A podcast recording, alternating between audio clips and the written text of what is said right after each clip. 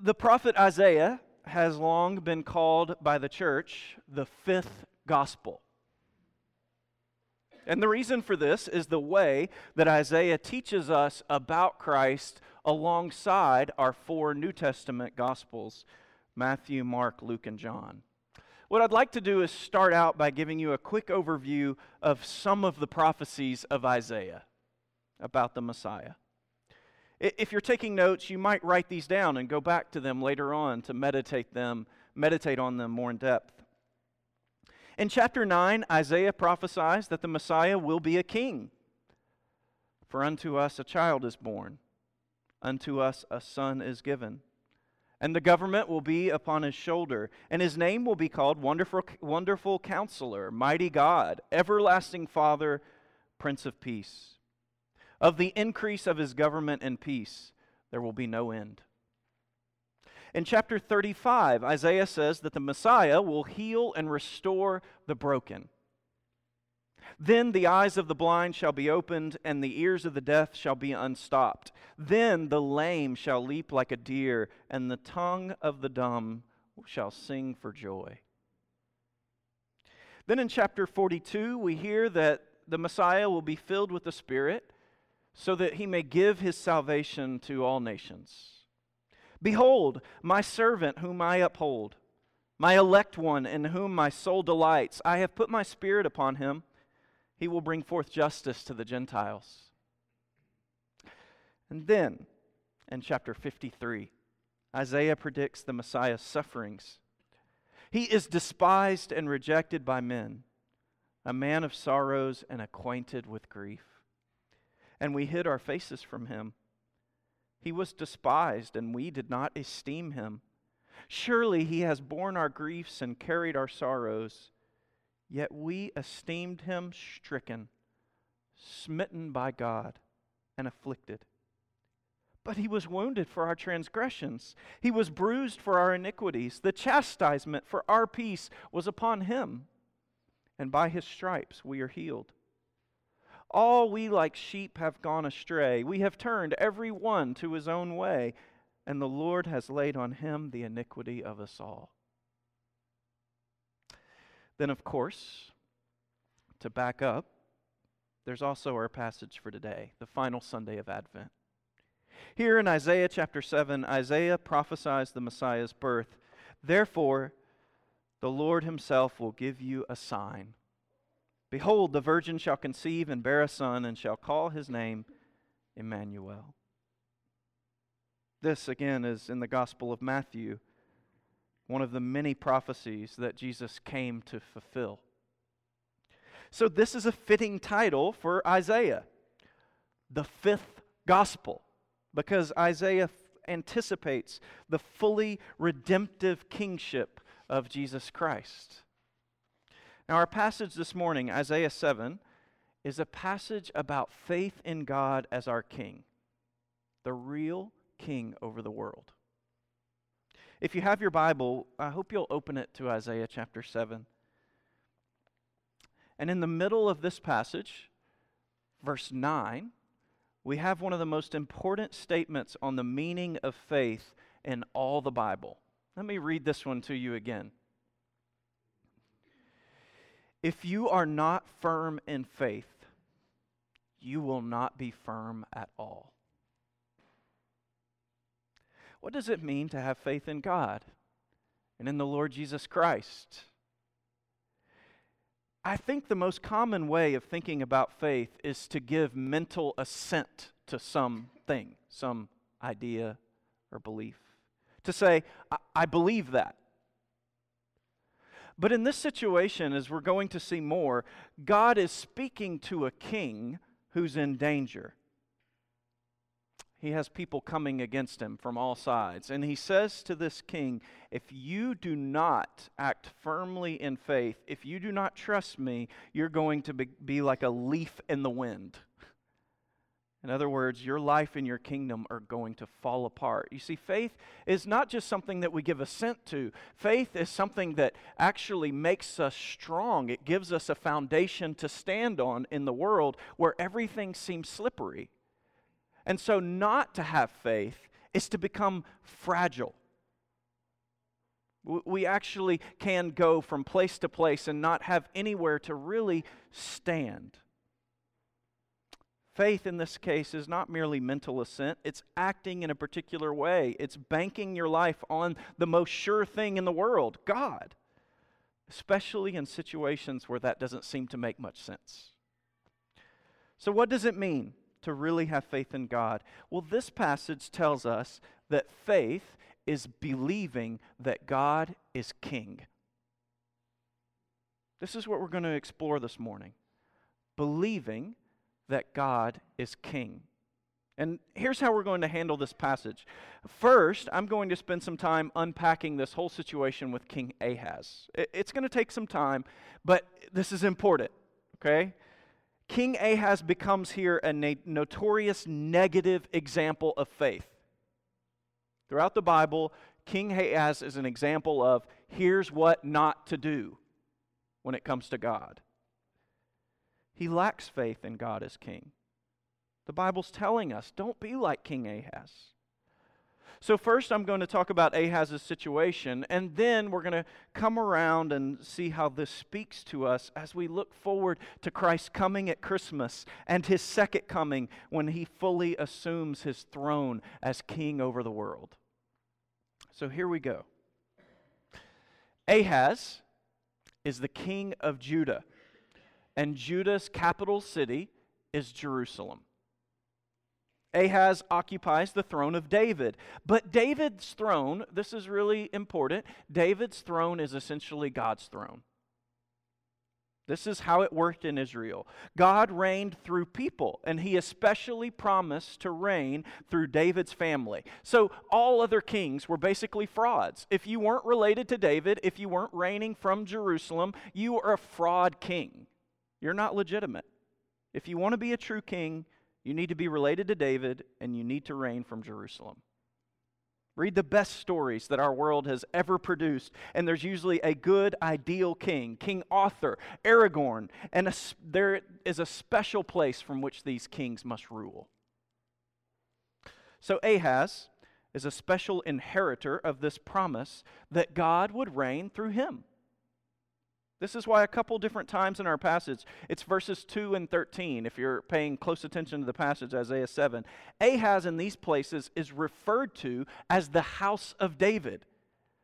You see, this whole situation, it's not about one person, it's not about Ahaz, it's about something bigger than Ahaz that he represents a promise that God has made to the house of David. Now, this is unusual for us. But the point is, Ahaz represents something bigger than just him. He represents this very important reality of God being king in Jerusalem and reigning through a human being. But there are some shady politics going on that do not look bright for Ahaz. Israel, Judah's big brother to the north, has allied with Syria, and they want Judah to join them so that all of them together can rival the growing superpower of Assyria. Now, there's a test on this next week, so you need to pay careful attention, take good notes. Israel and Syria are trying to out, are trying to ally together. They want Judah to ally with them. Now, if Ahaz doesn't join them, they're just going to take him out and put up a puppet king on the throne who will. So here's verse 7. This is telling us their strategy. Let us go up against Judah and terrify it, and let us conquer it for ourselves and set, set up the son of Tabeel as king in the midst of it. Tabeel is going to be their puppet king in place of Ahaz. Now, we heard how Ahaz reacted to this news when he heard that Israel and Syria are conspiring against him. Here's verse 2 again of this passage. The heart of Ahaz and the heart of his people shook as the trees of the forest shake before the wind. Ahaz is terrified. But what does God say to Ahaz? He sends Isaiah to speak to him and to tell him this. This is verse 4. And by the way, this is a beautiful passage to underline and to reflect on more deeply, especially when you're facing a fearful situation in your own life. Listen to verse 4. be careful. Be quiet. Do not fear, and do not let your heart be faint because of these two smoldering stumps of firebrands, God says. Do you know how we are when fear strikes us? We get angsty and we need to do something immediately, right? God says, Be careful, be quiet, do not fear. Ahaz is terrified of these enemies, but God tells him, Don't do anything rash. Be quiet and don't fear. And then God essentially mocks the enemies as much smaller than they look. And then, verse 7, God goes a step further. He assures Ahaz, This is not going to take place. They will not conquer you, it will not happen. Now, how can Ahaz be sure of this? Well, the reason God gives sounds pretty strange to our ears. He talks about these other nations, he talks about their main cities, and he talks about their leaders. Okay, this is the logic the nation, their city, and their leaders. So he talks about Syria. Syria's leader is Damascus, that's their main city. And then the leader of Damascus is Rezin. Uh, what in the world does this mean? It does not make sense until you remember who Ahaz represents. So think about these nations, these cities, and these leaders. Now think about Ahaz, his nation, his city, and who leads over it. Judah dwells in Jerusalem. Who is king in Jerusalem? God is. God reigns through a human that he has put on the throne to represent him. God is again trying to tell Ahaz, listen, Ahaz, you're fearful, but this really isn't about you, it's about me. If Ahaz will listen to God, he has nothing to fear from these other nations. Nothing. And then God even offers to Ahaz a sign of his intention to be faithful. Ask me anything, God says. Uh, uh just an aside, listen, if God offers you a sign, just take it. Okay? Take it. Say, okay, God, I'm going to shoot for the moon here. It, it, literally says, God says, ask for something as high as heaven or as deep as Sheol. One translation says, ask me for a miracle. That's what God's saying. Ask me for anything. Ahaz refuses to ask. And his reason sounds pious. I don't want to test you, God. But it's actually hypocrisy. Behind his piety is a lack of reverence for God. Ahaz has no intention of trusting God.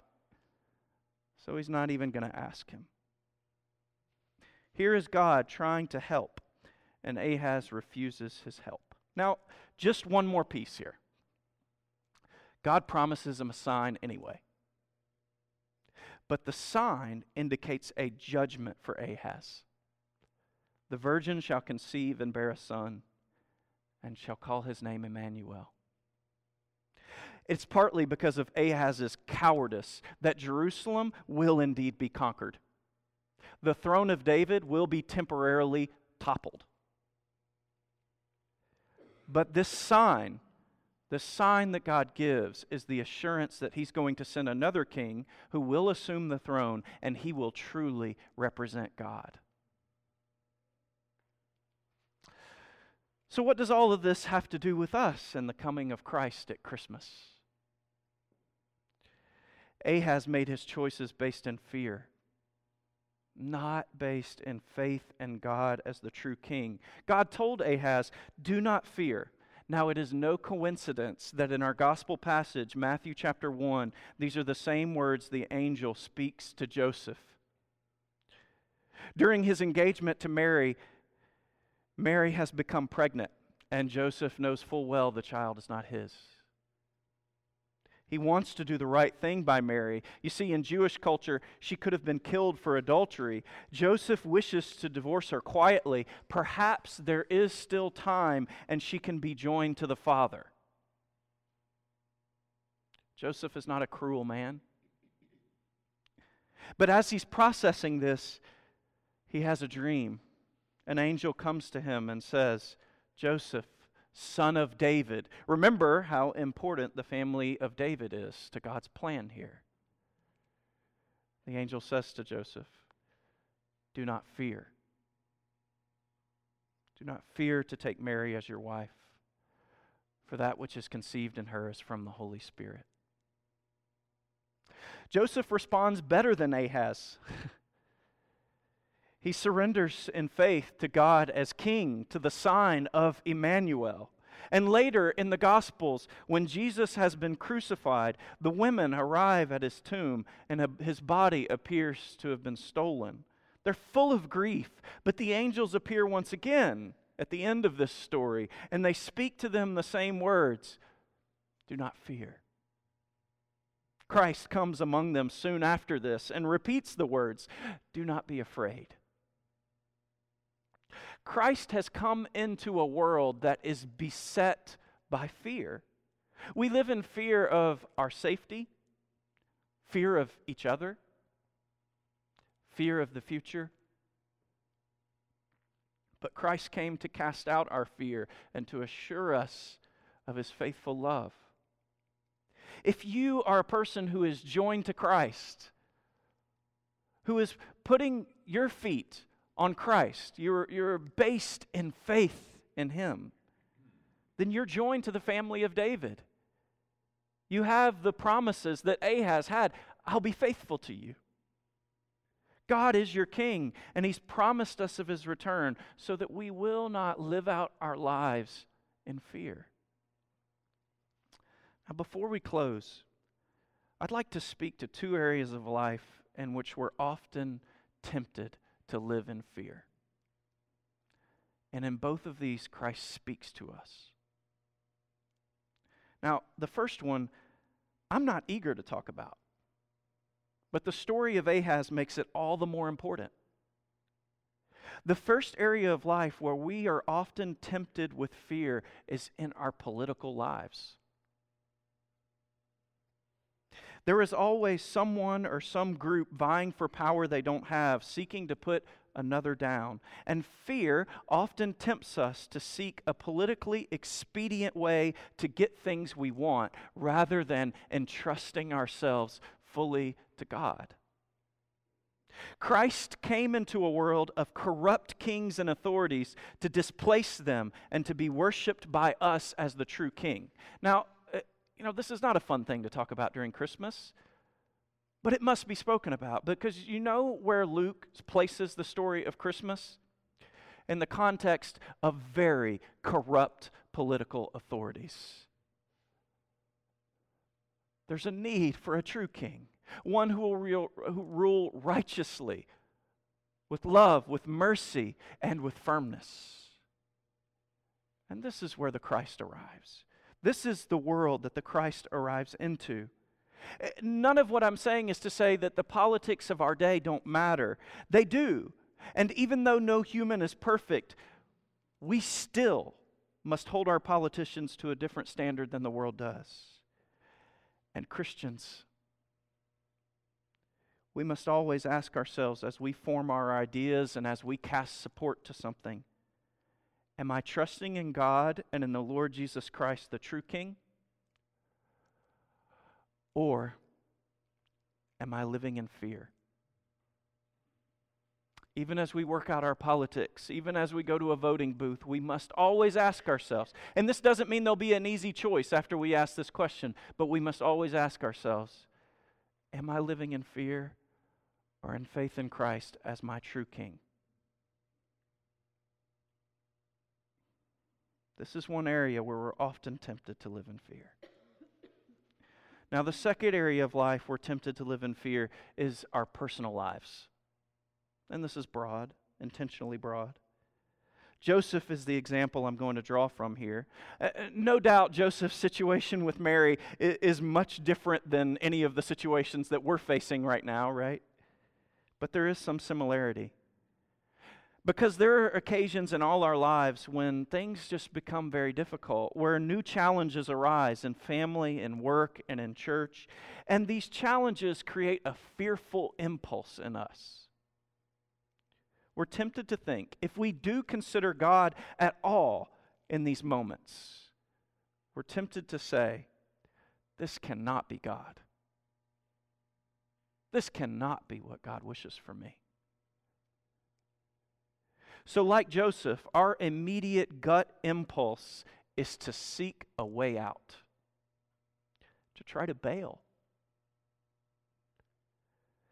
But if we are quiet enough, like Joseph, God will come to us in these moments and He will tell us be careful, do not fear. These enemies that you see, they're like smoldering wicks. There's no reason to be afraid of them. Can you imagine what would have happened if Joseph had decided to give in to fear in this moment? The way this would have diminished his own life. Instead, we have him before us as an example of faith, of not giving in to fear. Fear always has this way of diminishing our lives, but faith, living by faith amidst challenges, always has a way of enhancing our lives, of making them more beautiful, grace filled than we ever imagined before, than we could have seen on our own. So, again, let me go back to our opening statement about faith from Isaiah chapter 7. If you are not firm in faith, you will not be firm at all. What is faith? It is believing and acting in faith that God is king in spite of cur- current evidence to the contrary.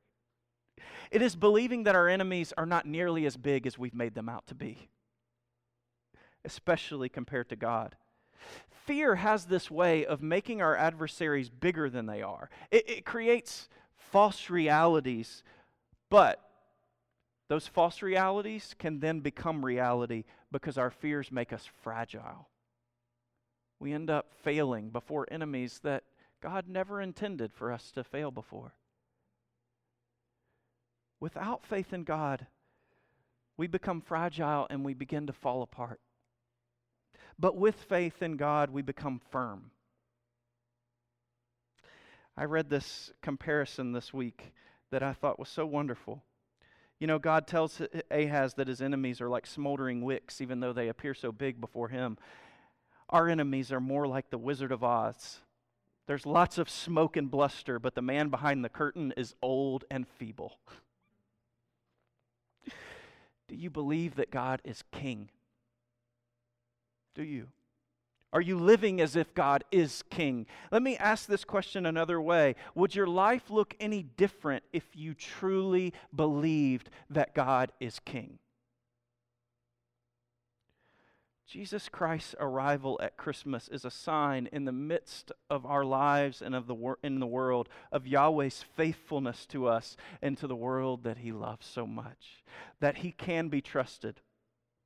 And in, only in him will we find our lives to be well grounded, to become strong. It's in the name of the Father, the Son, and the Holy Spirit. Amen.